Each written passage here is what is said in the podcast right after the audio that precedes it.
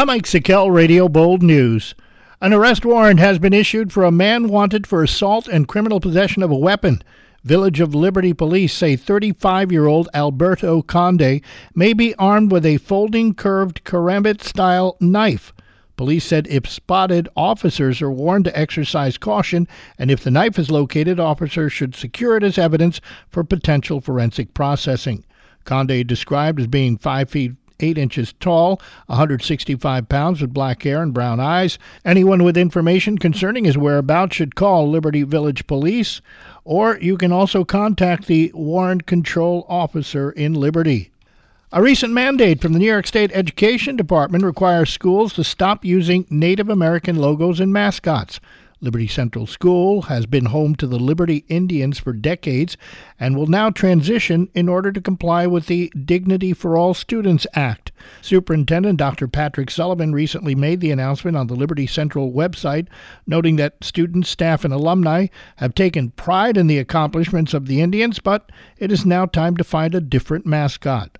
Sullivan explains that he's looking for input from all members of the community and also connecting with other districts for ideas. I'd like to know what are the best ways or what were their best ways, uh, as each community is different, is how they gathered the information, how they had the conversations.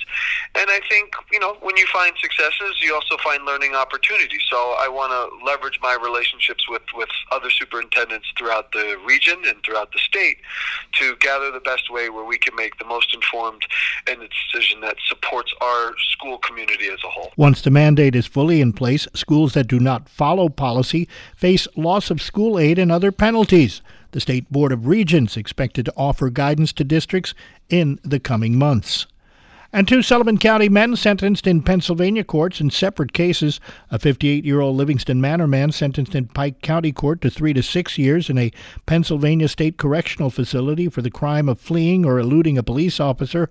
Frank Joseph Pagano was also fined $1,000 and had his driver's license suspended. The sentencing follows a hit and run incident involving Pagano and Port Jervis back on March 1st.